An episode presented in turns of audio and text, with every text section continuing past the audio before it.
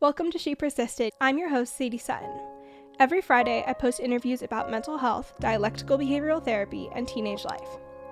These episodes break down my mental health journey, teach skills to help you cope with life, and showcase testimonials from individuals, including teens just like you. Whether you've struggled yourself or just want to improve your mental fitness, this podcast is your inspiration to live a life you love and keep persisting. This week on She Persisted. Addiction and mental health problems, they don't they don't occur out of a vacuum. They're not genetic. They occur mm-hmm. out of a context. They occur they occur out of family systems. For that parent to see, to become aware of of those impossible situations that they've created for their children and to understand why they've snapped, under, to understand why they've withdrawn, to mm-hmm. understand mm-hmm. why they have escaped. All of the the research shows that more empathetic, more kind of non-directive, non-controlling techniques and the therapeutic bond itself, more than any particular modality, is what creates good outcomes. This week's DBT skill is the chain analysis skill.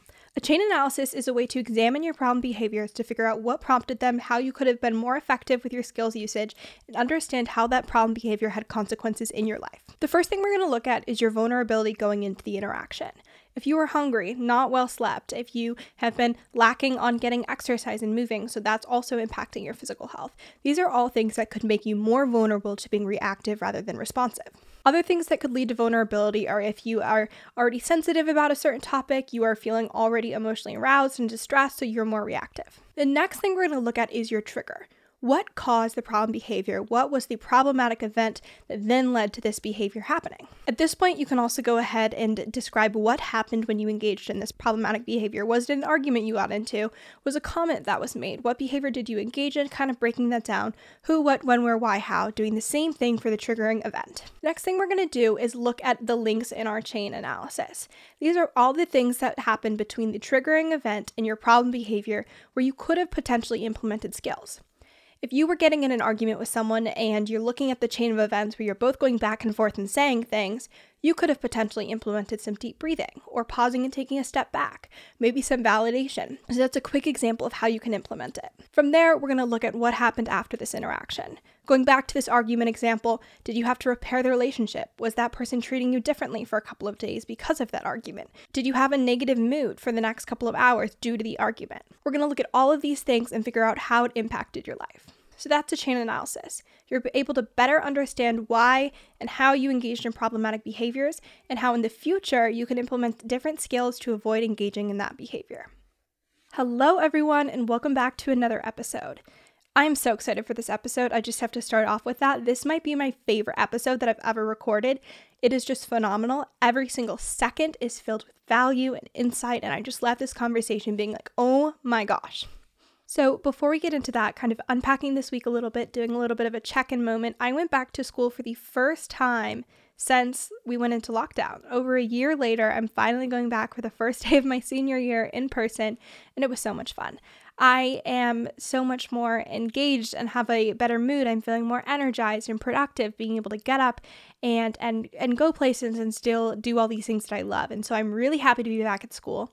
So I don't want to make this intro too long because I want to have this episode be as much about this interview as possible. So we're going to dive into our Q&As really quick and then we'll jump right in. First question was how do you work on your habits? I talked about this a little bit last week about how I'm working to improve my self-discipline by setting reinforcements that make me excited whether that's visuals or to do lists, check boxes, things that may bring me a lot of joy, but aren't necessarily significant to someone else. And the next thing is to set measurable goals at certain dates. So, my goal for this past week was to do two workouts. So, I said, okay, by Friday at 6 p.m., I'll do one workout, and by Tuesday at 4 p.m., I'll do the second workout. And I could go over that, I could do more than one workout, and I ended up doing four workouts last week, and I still met my goal on the time frame. And so, that was something that was really enjoyable and, and effective as far as habits. I think the big biggest tip is to be really aware of the habits that you are you're tracking and I do this in my bullet journal where I write down what habits I'm tracking every month whether that's getting up out of bed at a certain time or getting to sleep and unplugging at a certain time things like that or, or studying for a certain number of hours whatever it is that I'm trying to increase or decrease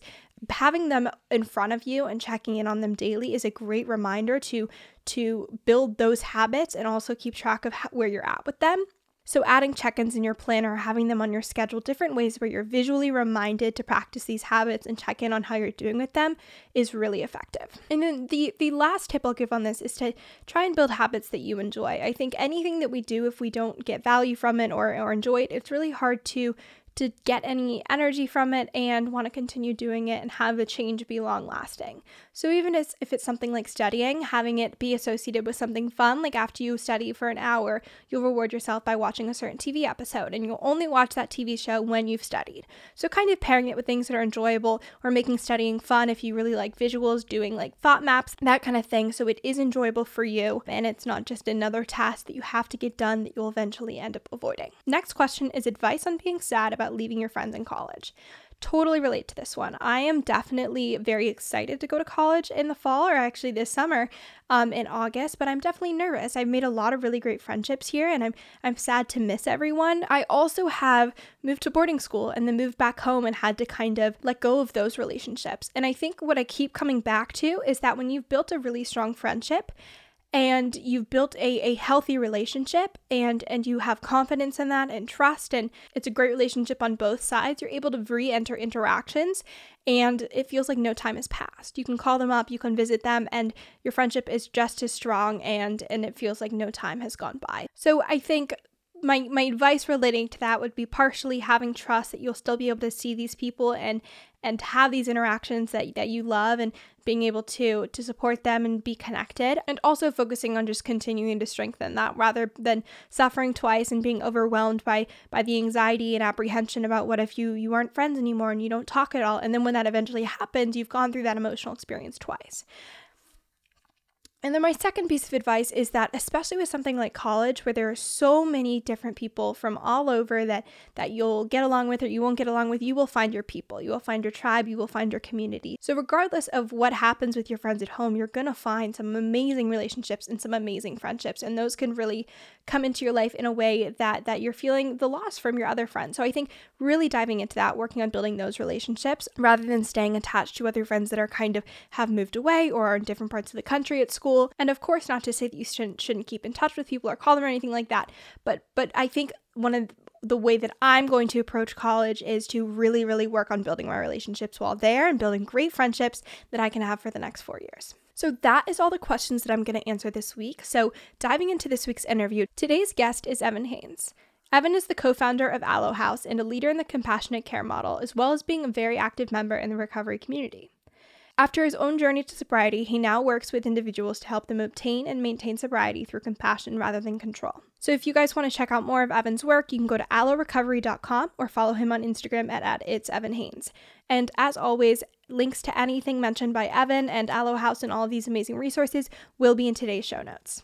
So without further ado, let's jump into this episode. Thank you so much for joining me today on She Persisted. Thank you for having me. I'm I'm so happy to be here and, and Thank you for inviting me. Of course. So, can you tell me a little bit about you and your story? What led you to becoming sober and working in the recovery industry? Yeah, so I've been alive for like 46 years, mm-hmm. and I guess I've been sober for about 15. So, I was 30 when I realized my life was falling apart a little bit or at least I wasn't it wasn't going the way I maybe felt it should. And I'll I'll back up a little bit, you know, but to sort of set it up in a non-linear kind of Quentin Tarantino uh, movie type thing. Imagine I'm in jail in LA County Jail, and I've imagined maybe there's been some horrible mistake.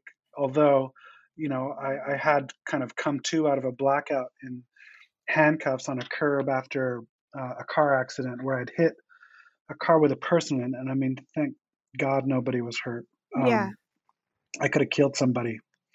And that was kind of where I was at. That's what my life had kind of come to. I'm I'm a, a, a nice guy. I'm sort of intelligent, and that was kind of the best I could do. So backing up and kind of telling you how at least I think I got there. I grew up, I think, like a lot of families do nowadays, in a home where where there were people suffering from mental health problems, addiction problems, divorce. Some of the things I think we think are normal, you know, it turns out can be difficult, difficult for, for a child and for maybe a sensitive child like myself. I was an only child, definitely introverted, shy, and you know and, and, and i grew up visiting my mom in in psychiatric hospitals she was a wonderful woman she was highly intelligent mm-hmm. hilarious one of the most incredible artists maybe ever this beautiful stylish unique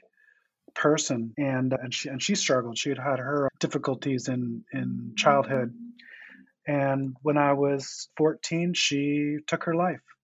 She took her life. And i remember i mean the day literally the day before you know just despite all these ad- adversities i was still fairly solid. I had a good group of friends. I was actually at a birthday party and i remember i wanted to stay overnight and we were having a pool party and pizza and watching movies and and I called my dad. My parents had been split up, and I called my dad to ask if I could stay over. And he says, mm-hmm. you know, you, you, need to come home. We're going to come pick you up. Him and my stepmom. And somehow I was sitting out there in the curb and I just knew it. I, I Your knew heart my dropped and yeah. I, I, just knew before they got there. I knew what happened. Mm-hmm. I, I, I knew she was dead, and I loved her. I mean, we were very close. I would live with her on the weekends, mm-hmm. and uh, we'd go see movies and go to McDonald's and go to the park and just hang out and watch TV. We we, we were really close, mm-hmm. and I knew it, and my dad told me, and I think I'd lost my grandma like a year before, where I'd cried and bawled. My grandma yeah. was really this rock for me, and and was so loving and stable, you know. But by the time my mom died, I, I I remember even at her funeral, I didn't I didn't shed a tear, I didn't cry. I was just shut down. I shut down, mm-hmm. and almost. So I wonder. Next, you talked about being super sensitive and i'm wondering if you were as sensitive when you were grieving that second time or it was just completely internalized well, a hundred percent, and and it was just too much. It was just too much. Yeah. I mean, I I didn't cry until I was like 35 years old. I mean, I might have cried once, but I mean, mm-hmm. bawled like sort of yeah. appropriately for something so so painful. I was telling a friend who had suffered from mental health problems, who had attempted suicide a few times, and that she'd survived. And I was mm-hmm. telling her, and I, I, started reading her this letter that a doc, our family doctor had written me about me and my mom and my mom. And I could feel it coming up. And I was like, oh my gosh, as I'm talking, what I just started yeah. bawling, bawling. Mm-hmm. I bawled like that recently, Alexis, who you know, and we, mm-hmm. done a like a staycation at the Four Seasons near our house. I guess that was Valentine's Day. So February, we watched this movie. If you're if you ever have a chance, called Paris, Texas, direct, directed by Wim Wenders.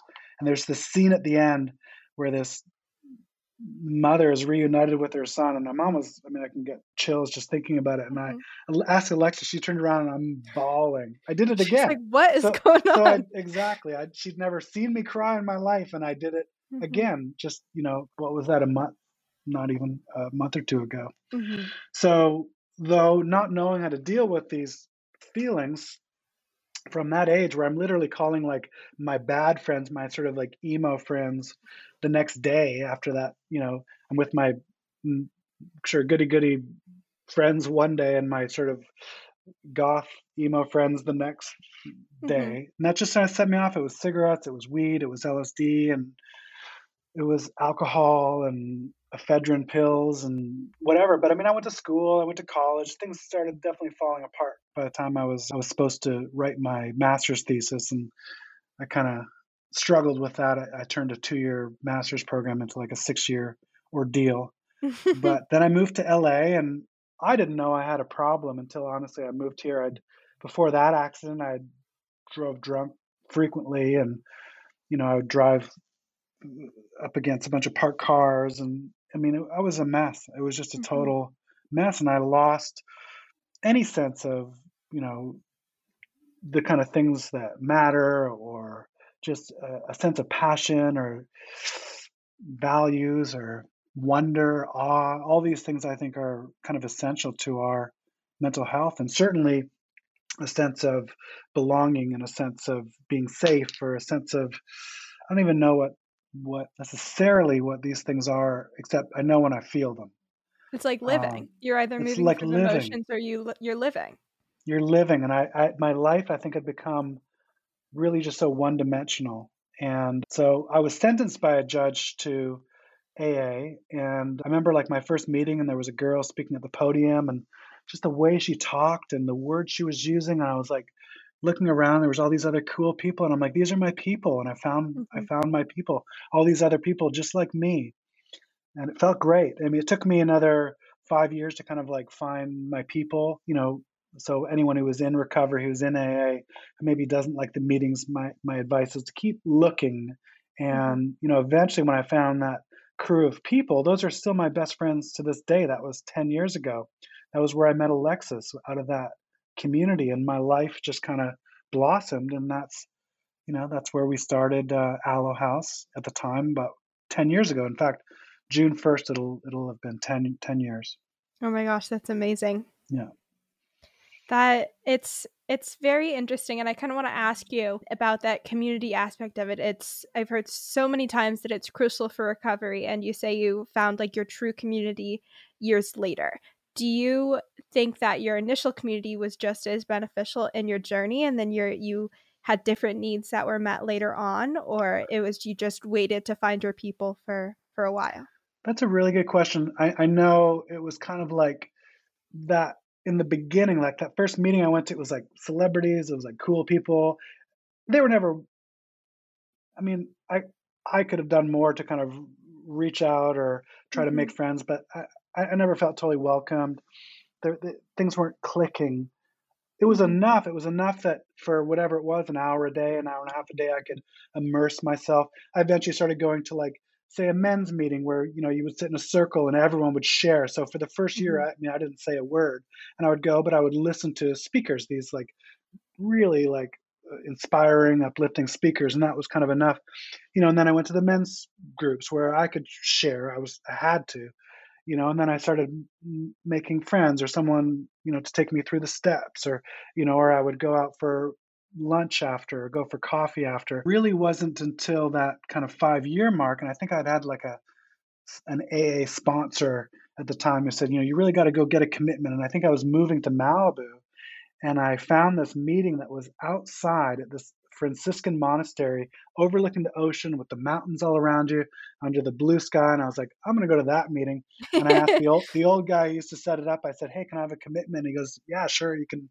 set up the chairs. So I would go like every day and set up the chairs. And then, you know, what's funny? It, it that's where I met my friends and eventually met Alexis, but it, that wasn't quite it. The catalyst was it was before we started Alo House. Basically, my life fell apart. Uh, Jared, my business partner here, my best friend, and I, we like lost everything. We were in the film business and we failed like in this kind of ball of flames and just went down and lost all the money we had and this idea we were going to make a movie and it just it totally um, just disappeared. And so then I really dove in.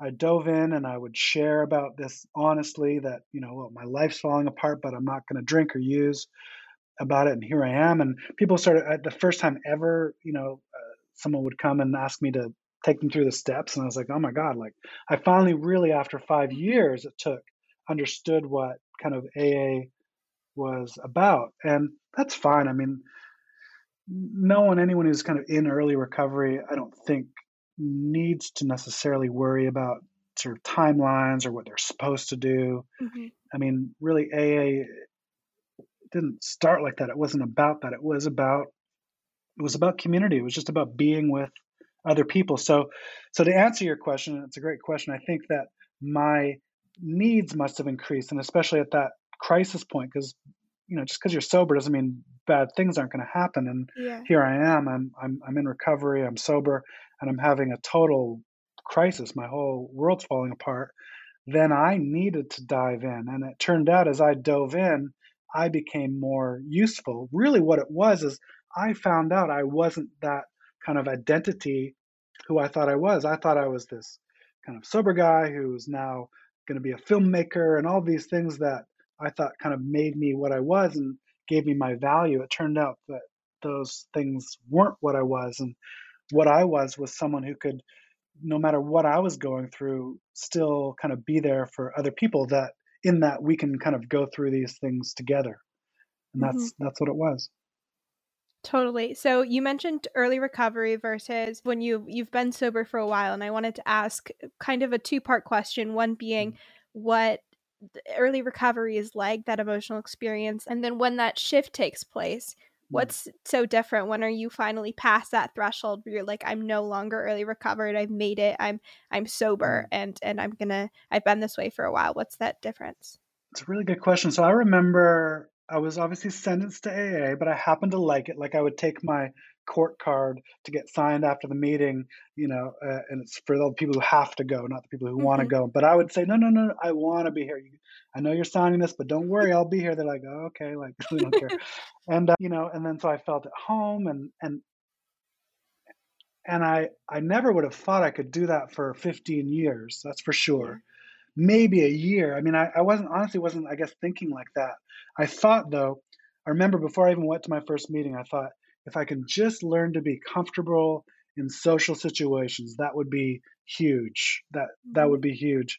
And then after kind of going to those first meetings, I'm seeing people putting away chairs or talking to new people or doing all making coffee, whatever it was. And I thought I added one more goal. I thought if I could just learn to be useful, so I had these sort of twin goals. If I could be comfortable in social situations and be useful, that maybe I would stick around to to sort of see what happens and mm-hmm. and that's what I did and I stuck around and I guess both of those things happened so you know when when did it change when did I know I was like in the clear it's different it's going to be different for for everyone like mm-hmm. not everyone kind of goes to their first meeting and is like I'm home like I mean I remember before I went to my first meeting, even the morning after my last night drinking, where I had like cleared a table of food at a Mel's diner and was trying to fight everybody, and you know I was uh, in bare feet and I was diving into bushes and stuff like that. my friend walks into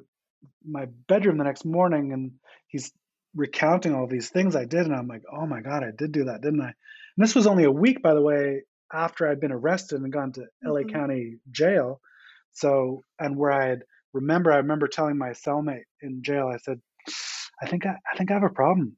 I, I think I got to switch mm-hmm. to beer. And I did. and I did the first night I was out, and the second night, and the third night I had a shot at the bar, and it's kind of the last thing I remember. And so my friend walks in, he tells me all these things, and he goes, I think you're an alcoholic. And I was like, I am an alcoholic. Like, and I was like relieved. I was like calling people like, guess what? I'm an alcoholic. Like I was happy that that I finally had like a word for this it's thing. so validating. You're like, it's, so it's not in my head. Mm-hmm. That there's like something I can like kind of identify or or attach to that there's a vocabulary that I can that I can mm-hmm. use to to talk about what's what's happening and and I still think that's true. So it's not going to be like that. I know there's people who struggle, and and so I've never had like a, I, I'd never had like a relapse per se, where I know people who have and they struggle, and they're kind of like back back and forth, and that kind of almost becomes their thing. So my version of it, you know, may not kind of work for everyone. I happen to like get it right right away, mm-hmm, and, mm-hmm. and and and loved it. Yeah. This week's episode is brought to you by Sakara. You guys know how much I'm stressing the importance of good sleep, good nutrition, getting outside, staying active, because when we don't take care of our physical health, our mental health truly suffers as well. I know that my emotional vulnerability is off the charts when I'm not taking care of my physical health. I can't be productive, my relationships struggle, and everything just becomes a mess. Sakara is a nutrition company that focuses on overall wellness, starting with what you eat. Their organic, ready to eat meals are made with powerful plant based ingredients and they're designed to boost your energy, improve digestion, and get your skin glowing. Their meals are delivered all around the US, ready to eat at your door, and you are good to go. They also have some amazing wellness essentials, like one of my favorites, their sleep tea, which you know I love a good cup of tea before bed to keep my sleep hygiene in check. They also have things like beauty chocolates, like chocolate that you eat to help your skin, like literally mind blown. So many different supplements, teas, powders, granola, all of that kind of stuff. To get your hands on their amazing products, you can go to sakara.com and use code XOSADIE at checkout for 20% off. Again, that's sakara.com. Use code XOSADIE at checkout for 20% off your first order. Kind of a random question, but you said you used drugs as well as drinking. Mm-hmm. What makes it so that you identify as an alcoholic and rather that as a drug addict, or what kind of helps someone make that mm-hmm. differentiation? So that's a very good question. I happen to probably drink more than I did drugs. I happen to do drugs. So I identify, you know, identify with like kind of winos or, mm-hmm. you know, alcoholics. I could, I remember I would go to dinner parties and I could drink probably at least a couple bottles of wine and I would get like physically anxious as I watched like those other bottles go down. I'm watching everyone else drink and like like we gotta get out of here. Like the liquor store is gonna close. Like mm-hmm. I I definitely relate to people who drink alcohol. I know there's people who more so relate to doing drugs. I think you know Bill Wilson, who founded AA, happened to, and Dr. Bob, uh, his his partner, happened to be alcoholics. But there was also uh, other people, I think, in early AA, who who did do drugs, and they often went hand in hand. Like where Bill Wilson got sober was a, was a place called Towns Hospital in New York. It was very kind of fancy, and and the owner of the facility, Towns, he had some cure. It was called the belladonna cure. It was actually this kind of plant medicine, basically, is what it was that sent you into like a delirium. And they would give you, they would administer this cure every hour for like 50 hours. Oh my gosh. And that's where Bill Wilson had his like white light experience. But I digress. and that belladonna cure was originally meant for like narcotic addicts.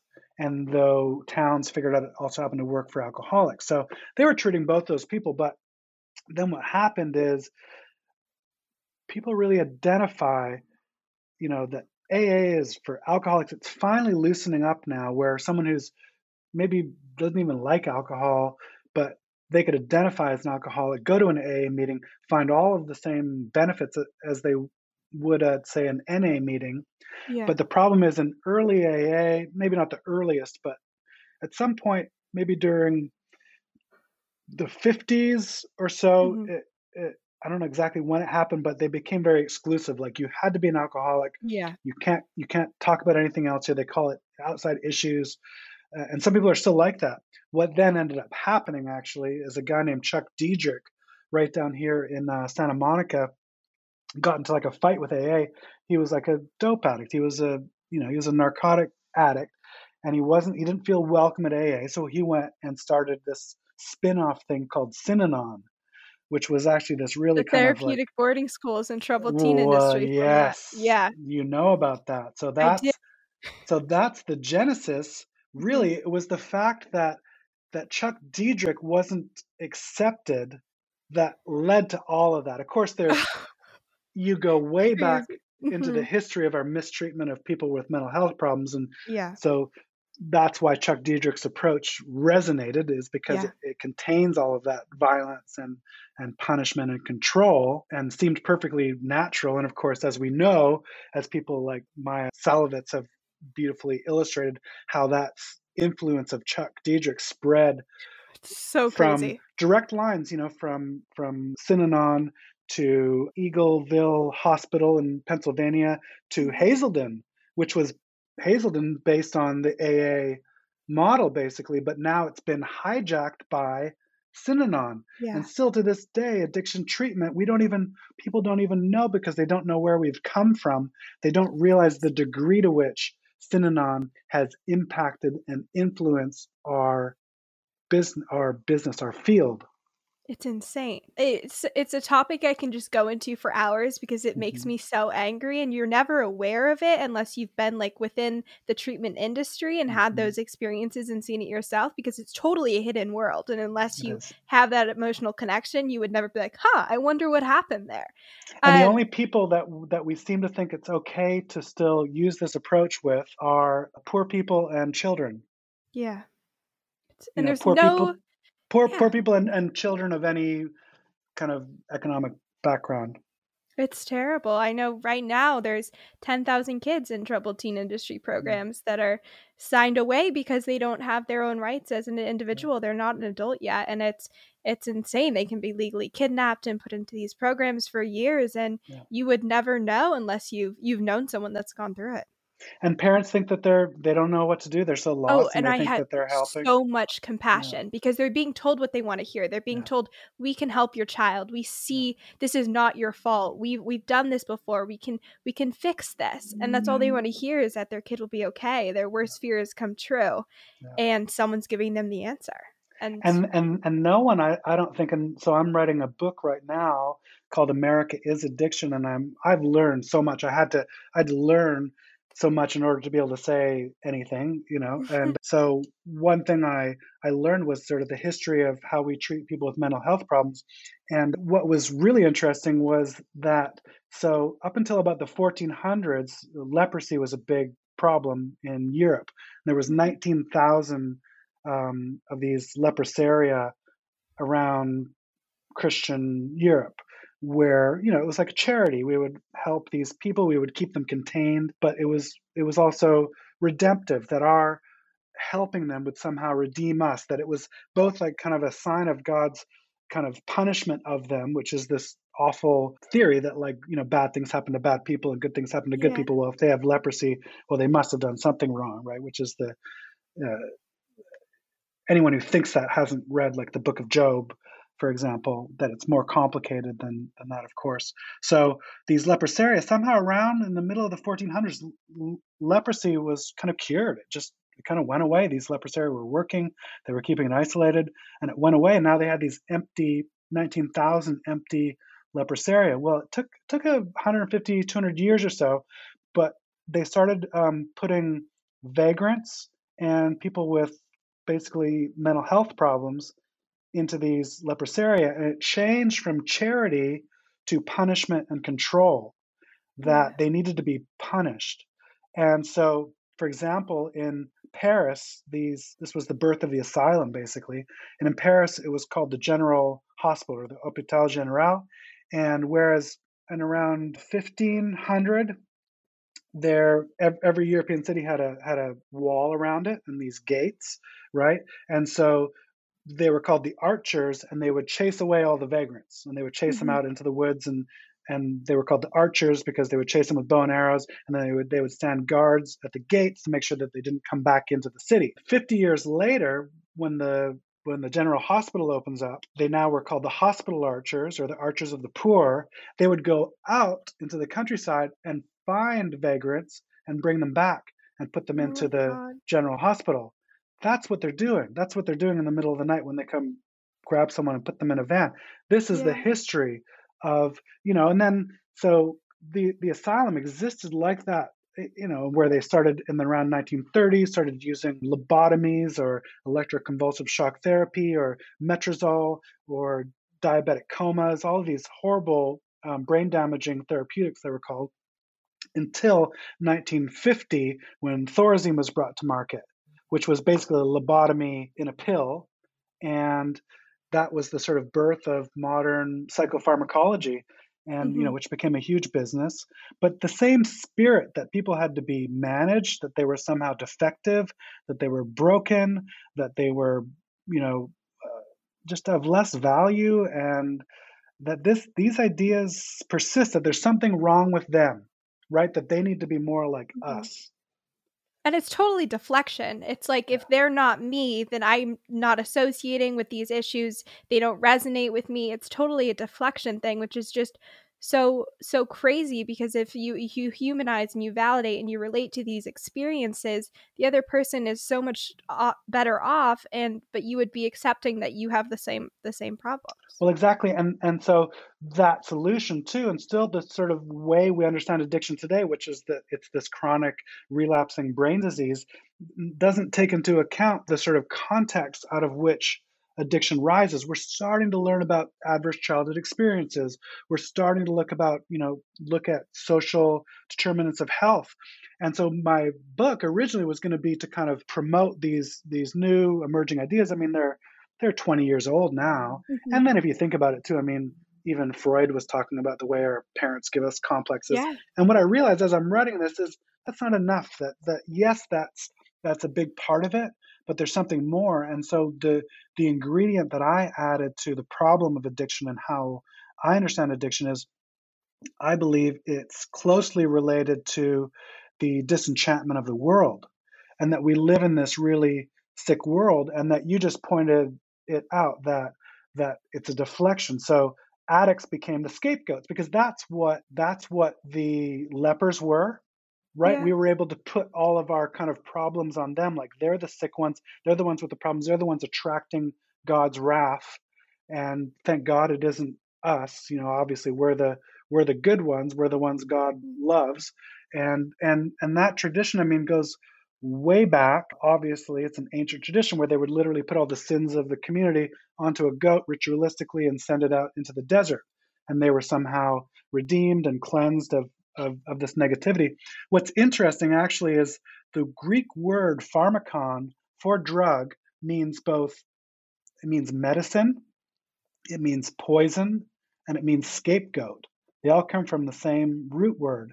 So this is the idea that Paracelsus, the the the alchemist, says that the the sort of poison is in the dose or the medicine is in the dose. That one substance, take alcohol for example, could be therapeutic in one dose and totally fatal in another dose. Mm-hmm. But that that that scapegoating is this kind of ritualistic spell. I mean, it's a spell that you kind of put. It's like a kind of sympathetic magic that is supposed yeah. to help us, but that you know we're we're we're scapegoating the wrong people. And as we kind of create this paradise, say America is this utopia, and we're creating this paradise. Well, everyone who doesn't fit in, who's poor or who's a person of color or who's mentally ill, which are these categories that we created hundreds of years ago or, or more, that they don't fit into our paradise that that that we that we keep having to build these gulags and these prisons. This was a mm-hmm. concept uh, Milan Kundera came up with that within the concept of paradise is kind of the the hell or the gulag because we keep excluding these people. Yeah. And so those walls around those cities and the leprosaria, we have to go back so far. So the last time we were kind of sane as a mm-hmm. culture, I mean, frankly, we, we might have to go back thousands of years in order to to get there. But it's it's crucial that we question everything about the way we live together and really who's good and who's bad and who's healthy and who's sick. Mm-hmm. It's it's frankly, it's this. Alexis and I just watched the uh, Matrix over the mm-hmm. weekend, mm-hmm. and honestly, I hadn't watched it in 20 years, but that's what this is, and and it's that shock of waking up to kind of who we are, which is the process of recovery, right, where we learn to kind of, I guess, accept ourselves and understand our, our darkness or whatever that is. Well, this is what America needs to do. We need to kind of wake up to the fact that we're not who we think we are and it can be shocking, but it's crucial. It's crucial that mm-hmm. we accept ourselves in, in full. Yeah. So I have two follow up questions. Mm-hmm. One being when all of these super unethical treatments are being instituted historically, whether it's lobotomies or over medication, transmedical stimulation, like all these kinds of things, asylums, is there clinical evidence at this point that's like, okay, maybe this is working? Or is it people? Well, there just... always was. I mean, each time one of these new techniques was was invented, mm-hmm. it was the thing. And only when a new thing was invented did we kind of say, "Oh no, no, we we didn't quite have that right." Now we know this is the thing.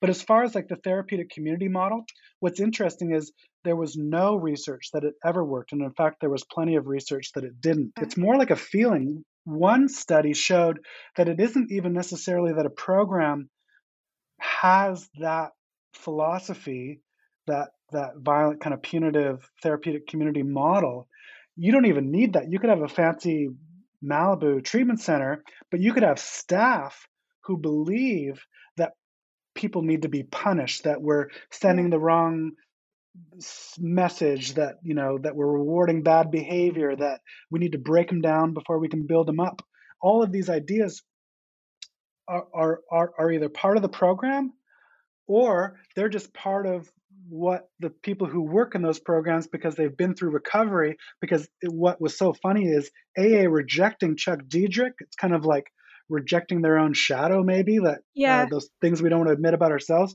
Well, it, it'll, it'll come back and bite you. It's like a double-edged knife. You're cutting a piece of, you know, bread or meat with a knife, and it's Mhm. cutting into your hand. You know, so it'll come back, and that's what's happened to AA, and that that Synanon model, the Chuck Dederich model, really poisoned AA, where you have this very controlling sponsorship, like I want you to call me before you brush your teeth in the morning, and it's this kind of weird, like Mhm. almost S and M type relationship. Yeah. Which hey, if someone's into that, that's cool. But I think a lot of the people who are involved in it just think, well, this is just the way it is. Well, no, Yeah. the way it is is when Bill Wilson came to talk to Dr. Bob, who reluctantly agreed to hear this guy out for 15 minutes. He told his wife, Mhm. I'll, I'll listen to him for 15 minutes. And Bill Wilson came and just talked with him. He didn't lecture him, he didn't tell him he needed to do anything different than what he was doing. And they ended up talking for hours, and the rest was history. And it was really just them meeting as as equals and and talking. And I mean, they got into cool stuff. They were into seances and the I Ching, and Bill Wilson was into psychedelic drugs and niacin and all this Mhm. stuff. So, you know, I don't think people realize really what and and really uh, what AA was was was a branch of the New Thought movement and about the mind cure movement and things like that, and about the power of our mind to heal, and really about the power of fellowship and and and community. So, anyway, I have lots of ideas about these things, but there was no greater kind of poison in the in the treatment world than Synanon and the therapeutic community model, and and in fact, all of the the research shows that more empathetic, more kind of non-directive, non-controlling techniques, and the therapeutic bond itself, more than any particular modality, is what creates good outcomes. This week's episode is sponsored by Teen Counseling. I cannot tell you guys how many DMs, texts, emails I get from teens, parents, even friends asking, How can I find a therapist? How can I enroll in therapy? How can I find a therapist for my teen? How do I tell my parents I want to go to therapy? That's why I'm partnering with Teen Counseling. Teen Counseling is an online therapy program with over 14,000 licensed therapists in their network. They offer support on things like depression, anxiety, relationships, trauma, and more, and it's all targeted at teens. They offer text, talk, and video counseling. So no matter what level of support you're looking for, they got you. You're going to go to teencounseling.com slash she persisted. You'll fill out a quick survey about what your goals are for therapy, whether that's improving your mental health during the pandemic, working on your relationship with your parents, improving self-esteem, whatever it is, they'll match you with therapists that fit your needs. You'll enter your information and your parents' information. Your parents will get a super discreet email saying your child is interested in working with a licensed therapist at teencounseling.com. They head to the website, learn a little bit more about the program, and a preview to work with a therapist. And from there, you can meet with that therapist on a frequency that works for you. This is a great way to dip your toe into the therapy world and get support when you need it without having to go into an office, meet with a therapist, meet with a stranger, and go through all of that for the first time. So you can go to teencounseling.com slash she persisted. Again, that's teencounseling.com slash she persisted to get started today. Yeah, you know, it's really interesting when you're talking about the treatment programs and how it's not necessarily the the philosophies and values of the program themselves, but nec- maybe the staff that work there. And I that totally resonates because when I was at a therapeutic boarding school in Montana, I even since then going back and talking to the different people that run the program or our higher up staff, even when I was there, those relationships were very authentic. The the intentions were there. They had the, the so much compassion and care for these kids. And I always said, like, if if this staff member was every staff member, there wouldn't be an issue. But the the people that are spending 10 to 12 hours a day at a time with the girls 24-7 who are who are severely struggling are coming out of high school with a graduation barely a graduation looking for a minimum wage job in the middle of nowhere, five minutes south of the Canadian border, because that's the only place it's hiring. And so it's, And you've heard of the Stanford prison experiment, right? yeah, Which Yeah. they had to shut down after a few weeks because it got way out of hand and super so bad. violent. There's Mhm. something and again, I don't think it's because humans are necessarily violent and controlling. I think it's it's within us. We've obviously had to survive historically and from an evolutionary point of view, but I think m- way more than that we've been communal, we've been empathetic Mhm. and and these things, but that there's this again because we don't accept within ourselves like I mean America, which which I love, has a violent history. There's a history of violence here, and until we adm- admit that about ourselves, it pops up in the weirdest places. And of course, Mhm. it's going to pop up in the sort of mental health uh, treatment world and addiction world because these are, again, historically the the people who've been excluded or or exiled or the, uh, devalued. So it's they're they're the most vulnerable, or children often too, right? Again, it's the it's poor people and children. These are the people we've Mhm. decided it's okay to basically treat like animals. That was my exact follow-up question, which is we've made progress in many other aspects of, of the mental health industry. Just taking that one example of people being exiled and excluded, why is it still okay that, and why do we as a society deem it okay for a treatment for the either the impoverished or, or adolescents to be conducted that way? Yeah. So I I think, and this is one thing I discovered writing the book, is that, that it's a bit of a myth that we move from the moral failure model, that it's kind of this singular line that we move from the moral failure model to the brain disease model, which, you know, makes sense. That's, I guess, an improvement, you know, that we're Mhm. supposed to treat people with a disease compassionately, like they have Yeah. diabetes or cancer. That's the idea. So when you unpack this, though, it's actually a little more interesting than that. If you look at it, we still treat it as a moral failing, you know, where you look at the prison population and something like 20% of people in prison still to the to today are in for drug charges. I'm sure it's another 20, 30, 40%. I don't, I, don't have the figures in front of me, but who are in there either to get money for drugs or who were under the influence of a drug while they committed their crime. I mean, Yeah. drugs are expensive because they're illegal. They call that the prohibition price, which only really Mhm. serves drug dealers. It creates this huge profit The whole economy. It's The whole the yeah. whole drug economy is based on prohibition. If you made them uh, drugs legal tomorrow, It that would collapse. it would collapse. Mhm. And, and I'm sure there would still be black markets, but you would see a, a huge decrease in the sort of theft and criminality that often goes Mhm. along with with And the this violence as well. We and hear about yeah. and the violence. So so okay, so we've just proven basically that that we have both a moral failure model and a disease model. But then you look at the disease model. If I have a chronic relapsing brain disease, that's kind of like a sentence in its own right. Like I can't I can't like fix my brain. I can't like get in there and it's chronic and it's relapsing and I'll have it forever. I mean, even those first, it's so funny because AA helped kind of bring about this new enlightened perspective that that of the disease model, which was an improvement, but they didn't maybe see that it was going to create just another trap, though, in a way. They're writing in their first edition of the book, like, we who have recovered, you know, we want to show you how we recovered. Like, they're talking about having recovered.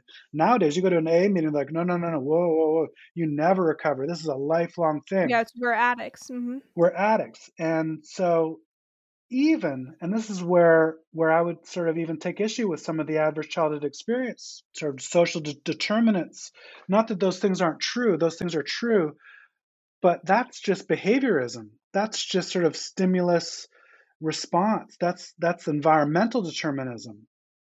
So now whether it's medical you know biological determinism or environmental determinism so hmm so even the way out of biological determinism is the environmental determinism there's always determinism. So how do we ever recover then? And Yeah. We know from experience people recover through this miraculous revelation. I mean i don't know. I don't know why people recover. There, there's no other way to describe it but it's a hmm miracle. And it involves community. It involves some kind of surrender. It involves all these things that have nothing to do with with medicine or very little to do with mor- morals. I mean the the people i know who are who are kids. I, I know Maia Szalavitz takes issue with the fact that in AA you do a moral inventory, that you wouldn't have someone with cancer or diabetes have to do a moral inventory. I think that's kind of And that's such a big part of adolescent treatment is the accountability letter. You you get in, you write this right. giant letter of everything you've done wrong, and you read it to your parents. You're a Such teenager. You're a yeah, teenager. You did nothing wrong. You did yeah. nothing wrong. So we pathologize everything which is why again I don't like the disease model. So we pathologize. What do they call it for for adolescents? Like conduct disorder or hmm oppositional defiance. We're Yeah. pathologizing normal teen rebelliousness. hmm It's normal. There's nothing wrong. And and our, our again addiction and mental health problems they don't they don't occur out of a vacuum. They're not genetic. They occur hmm out of a context. They can they occur out of family systems which when you're talking about young people when you're talking about our childhoods that's that's really not something we're responsible for Yeah. now that doesn't necessarily mean that blaming our parents is the is the is the key because frankly they're just going to blame their parents we're going to blame their parents they're going to blame their parents but hmm but at least we kind of see like oh i see where this started. I see Yeah. these patterns. I see how i'm repeating these patterns because those were my role models like oh ah, i see. So so what i think is we we're getting to a new kind of frontier. So we've gone through the moral failure model. We've gone through the disease model. We've we've we're, we're, we're kind of rushing through the social determinant model which includes those family systems even. And i think we're getting to something even more transcendent even more powerful which is turning around and changing these things. Like we hmm can we can change our family. We can change the world. We can change the conditions that lead to so much suffering. I i literally just in the last probably couple of months have have had a major change myself centered hmm around the idea that 99.9% of suffering in the world is totally avoidable. Yeah. and people like take issue with it and it's so funny because it's almost like people are going to try to police my imagination like you're you're not allowed to think that or you're not allowed to say that. Like i honestly wholeheartedly believe I, literally up until a couple of months ago i would have said well life is suffering. There's a certain suffering of hmm life like there's a certain amount of pain that's normal. Like i honestly don't believe that anymore I don't believe Yeah. it. It's all avoidable. We all create so much. We cause so much pain. We've suffered from pain, but I mean, the real pain of the world is occurring in neighborhoods we've probably never been to, parts of the world most of us have probably never been to, that we're all intricately connected to. I mean, there's kids here in Los Angeles who go to bed hungry in one of the richest cities in the richest country in the world. And I believe, I also happen to believe in something called open individualism, that we're not actually just separate individuals, but that we're actually one being, one organism kind of experiencing itself subjectively from different points of view. So, m- my feeling is if there's kids starving in Yemen or in Los Angeles, that I feel that pain. I actually believe that a lot of the pain of the world, a lot of it, our addiction problems are caused by the fact that that, that is us. Yeah. And And it's it's so heightened by the level of news we're constantly consuming. You can understand why stress rates rise, anxiety rates rise, because if you go back 200 years, you wouldn't have been hearing about all of these different things that are going on daily. It it makes sense. It's just amplified. Well, and I believe though that those are signals like that in the same way like Johann Hari says that addiction or sorry, well addiction, but that depression and anxiety are signals like that they would have been evolutionary signals like if we were separated from our tribe, we would have felt Yeah. depressed and anxious and that would have motivated us to find our way back. hmm I believe in the same way that the the the earth is talking to us through the Yeah. media perhaps and it is it is so chaotic but there's a way to make sense of it that if we have like a conceptual framework that basically says you know what uh, children shouldn't suffer you can be super basic about it. Children shouldn't suffer. We shouldn't mistreat women. And hmm everyone should be clothed, fed, and housed because we have hmm the ability and the resources to be able to do that. So that's like your starting point, and that we live in a community. It's it's it's a huge eight billion person community, but it's a hmm community and it's all connected. It's like that family system, and it's Yeah. not occurring in these sort of little isolated Vacuums. uh, Yeah. vacuums that that that we normally are have been taught to imagine ourselves as being. So so, yes, however disturbing the news is, I think it's important. I actually happen to think journalists are doing um, God's work, uh, trying to give voice in the same way that scientists with their instruments are telling us, like, we're seeing some really disturbing things. They have to do it in this really kind of like detached dispassionate way Yeah. you know I, my hair would be on fire and i'd be you know screaming from the rooftops like we need to change now. And, and, I- and i see a lot of positive things but i believe we won't solve the addiction and mental health problems until we solve these kind of larger problems. We just won't. We won't. And that and that drugs don't cause addiction that something like less than 1% of you know we were blaming big pharma. We're always looking for kind of things to point our fingers to and we're missing the whole the bigger picture that less than 1% of people who, who get prescribed opioids, for example, who didn't already have a substance use problem, become dependent on those drugs. So it's none of the things we thought it was. It's none Yeah. of the things we thought it was. It's crazy. So before we go into kind of navigating adolescent addiction and kind of steps you can take to work through that, I want to quickly ask your opinion on wilderness therapy and and that that form of Mhm. treatment because I feel it's a, a very interesting perspective to add to the to the show as I've had a couple girls on that that went through that themselves. Well, this is, and this is part of, you, you mean the therapeutic community, sort of boot camp, tough love. Yeah, so you the the gooning where your your parents watch as two men come into your room and they they pick you up, they put you in a van, they take you to Utah, Montana, Colorado, mm. these places, and then you carry on your back a tarp filled with the spoon you whittled and your your sticks you used to make your fire fire so you can earn the privilege of dinner that night with with young adults that have graduated college and love being in the woods. You see a therapist that doesn't necessarily have their doctorate once a week and you're there for 6 to 8 weeks with no contact, no no clothing no you have the one pair of outfit that they give you but no no shelter no parents no Yeah. no contact and then and then you leave and you're you're often sent to therapeutic boarding schools or residentials or other long-term treatment I think, I think it should be illegal. yeah I think it should be outlawed uh, entirely.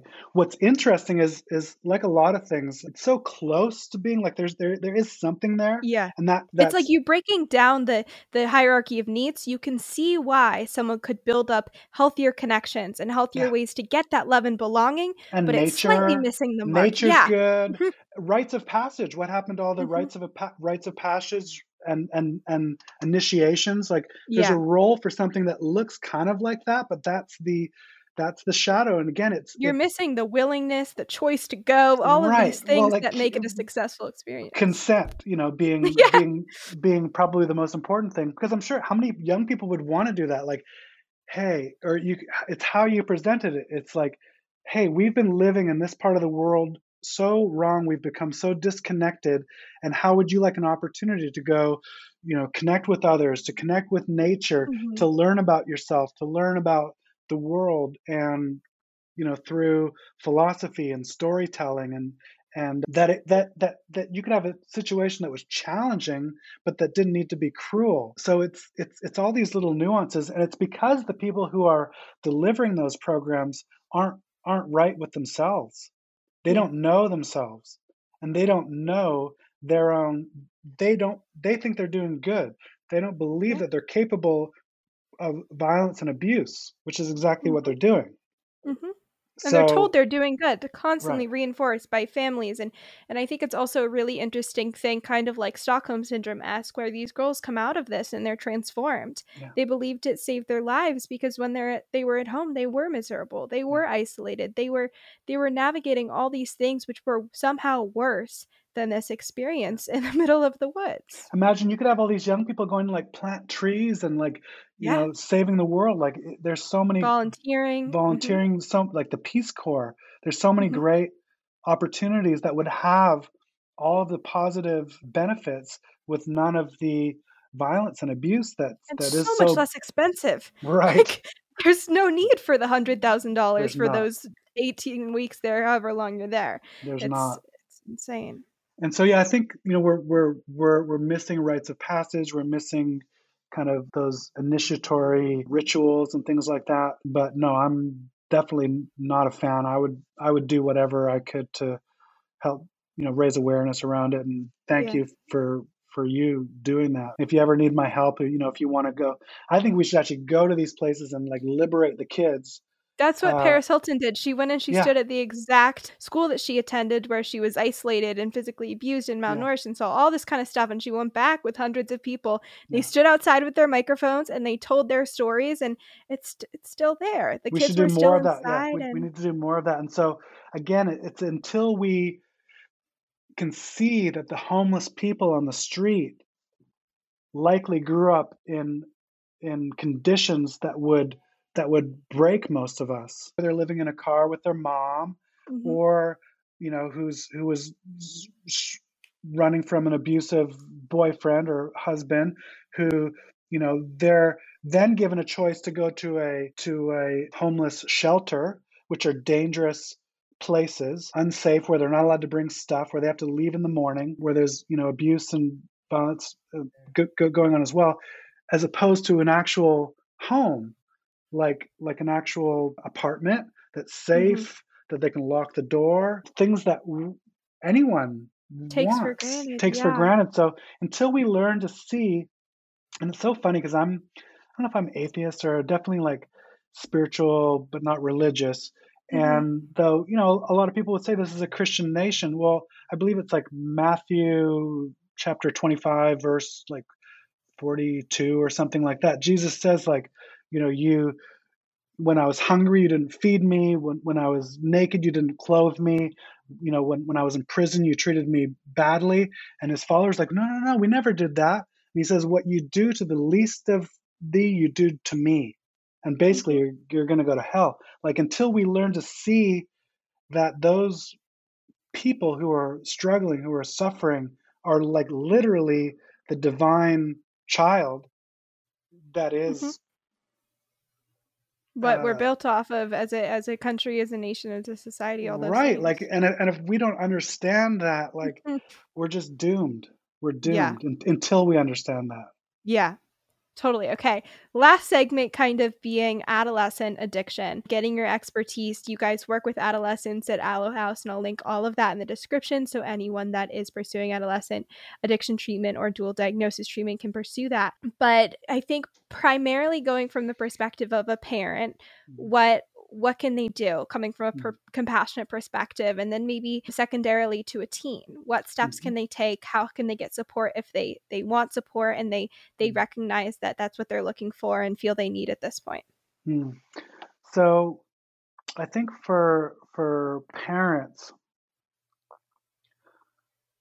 it's really important that they see their role that it's too easy to point fingers that and again, I mean, they can blame their parents. It's not like, you know, it, we're born into these roles and they've been modeled mm-hmm. for us. And we're born into these relationships and these these ideals and you know cultural values like so it's not it's not that it's anyone's fault it isn't that we're trying to blame people but for that parent to see to become aware of of those impossible situations that they've created for their for their children and to understand why they've snapped, and to understand why they've withdrawn, to mm-hmm. understand mm-hmm. why they have escaped. All of these, yeah. you know, it, it's it, it, it's either snapping as the psychotic break, withdrawing as the depression, escaping mm-hmm. as the rebelliousness, you know, or it's just low level anxiety, or it yeah. might be even that kind of type A workaholism, which has its own health consequences yeah. as, as, as as well and of course adverse childhood experiences don't just cause addiction they cause you know cancer heart disease diabetes, diabetes mm-hmm. uh, obesity all of these other you know sexual promiscuity and, and things like that so to see that to accept somehow that they're involved in this world that might not be healthy and to see how they might have been downloading a lot of that those expectations onto their kids and kind of hurting them in a in a in a way. And, and that, that's okay. Like as long as they stop now like that's that's what happened. Mm-hmm. and yeah. what's important now is that we process it and we get it we get through it together as a family. Like addiction is a family problem. It's i think it goes even bigger. It's a city problem. It's an america problem. It's a global problem. It operates on all these scales, but one scale it mm-hmm. never operates on is kind of an individual one. There's no such thing as, as an individual. So that would be my advice is to find someone, even like Alexis's mom, this is her philosophy, or to call us if they ever want advice. And there's other family groups that I know of around the country. And so if you do have a link to to our website or whatever people can find me you know and i would point them in in all these other directions but to sort of learn to accept their own responsibility right? And that models it for the young person too who can then see well their part and everyone can kind of see their part and then most importantly alter their part to perhaps even start playing a new game right? These are all games we're playing. These are the sort of social game. And the fact is the game we play is very unhealthy. It's very destructive. It's this game of you know he who dies with the most toys wins and it's it's killing us and it's making us miserable. And there's more to yeah. life than that. Completely. So to a teen if they're listening that is was kind of in a similar headspace to you which is like i think i have a problem. I think i might have to switch change something. Is it mm. their first step to go and sit in on an aa meeting? Is it to it talk might to be. a parent? It might be and there's there there's young people aa meetings. I remember one of the first things we did when we opened up Alo House. I was like on the older edge of being young, 35, but we went mm-hmm. to the ICYPAA, which is the Young People in AA World Convention. It was in San Francisco.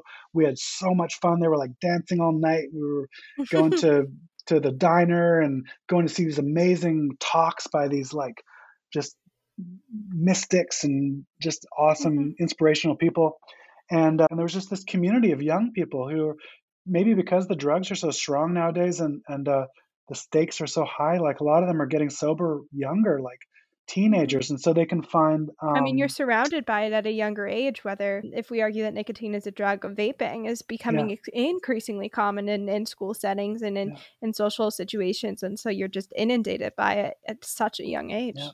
Find find your people. I mean, find find your passion, find your people. I mean, hopefully your parents. Hopefully your parents kind of hopefully our parents give us that apology that you know we mm-hmm. We deserve but sadly many of us aren't ever going to get so learning yeah. how to kind of live without that and i think that that's building a family of choice right we have our family of origin and then we find our family of choice and we find we find some kind of passion and and some kind of interest in some kind of community of other people who share that interest. And that can be in AA, it can be outside of AA. Don't do things despite your parents. I mean, although it's it's a great way to hurt your parents, you really are only going to hurt yourself. And and that there is kind of a diminishing return to these drugs, which can can indeed be therapeutic. I mean, drugs served me well when my mom died for a long time, until they didn't. Until I'm crashing mm-hmm. cars and I've lost all kind of sense of self of of who I was and of what's important. And so I think it's it's be safe. Number one, these drugs, particularly fentanyl, kill people. They kill young mm-hmm. people. This is it's it's almost like it's definitely an epidemic of of deaths uh, amongst yeah. mostly young people. So the very first thing is be safe and find find someone who kind of speaks your language. Find someone who's not going to judge you and who understands you. He's not going to blame you, but instead sees the the sort of systemic problems. You know, again, we're we're born into this world where where it's this kind of like race from the maternity ward to the crematorium, and we're just yeah. supposed to like work at Starbucks and make money, like or go to school maybe, like mm-hmm. that. It, there has to be more than that, and so I understand anyone who kind of wants to escape from that. It makes mm-hmm. perfect sense. So just be safe. Try to find other people who who understand. And there are there are people, and hopefully people like yourself, and you know what what we're doing. You know we can kind of point people in the right direction so that they can find ways of of coping that aren't self-destructive. Because frankly, as long as they stay alive, what young people will eventually learn is that everything changes.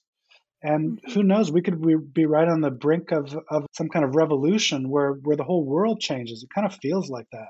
Yeah. And to yeah. stick around because this, this could be really interesting in the next kind of 30, 40, 50 years. Very interesting. Yeah. You can totally see it happening. It's, I would, or it feels like we're in the storm right now. So we'll have we to are. see. We're in like the birth canal and yeah. we're in that like transition state where mm-hmm. it's very difficult. It's very difficult, yeah. and and things could go very wrong. But we're we're almost there. We can see kind of the light at the end of the tunnel, and mm-hmm. to stay curious, stay interested, like find find books, find YouTube, high quality books, high quality YouTubes of people who've got a, a track record or some kind of uh, substance and intelligence to them who will set them off on these paths of i guess enlightenment or liberation or seeking that that to be a to be a seeker which sometimes involves drugs and often doesn't that the seeking is what's important. And just don't give up. Try to stay stay interested stay excited stay enthusiastic. And and i understand when people aren't. I think i've gone through different kind of dry spells and i'm at this point in my life i'm 46 years old where i'm i'm extremely enthusiastic and i'm i'm on this path and learning so much and so it's never too late. Things always change. Things just mm-hmm. stick around stick around and things will will change. And and the best uh, advice i could and, and i know how hard it is. It's different than my generation gen x.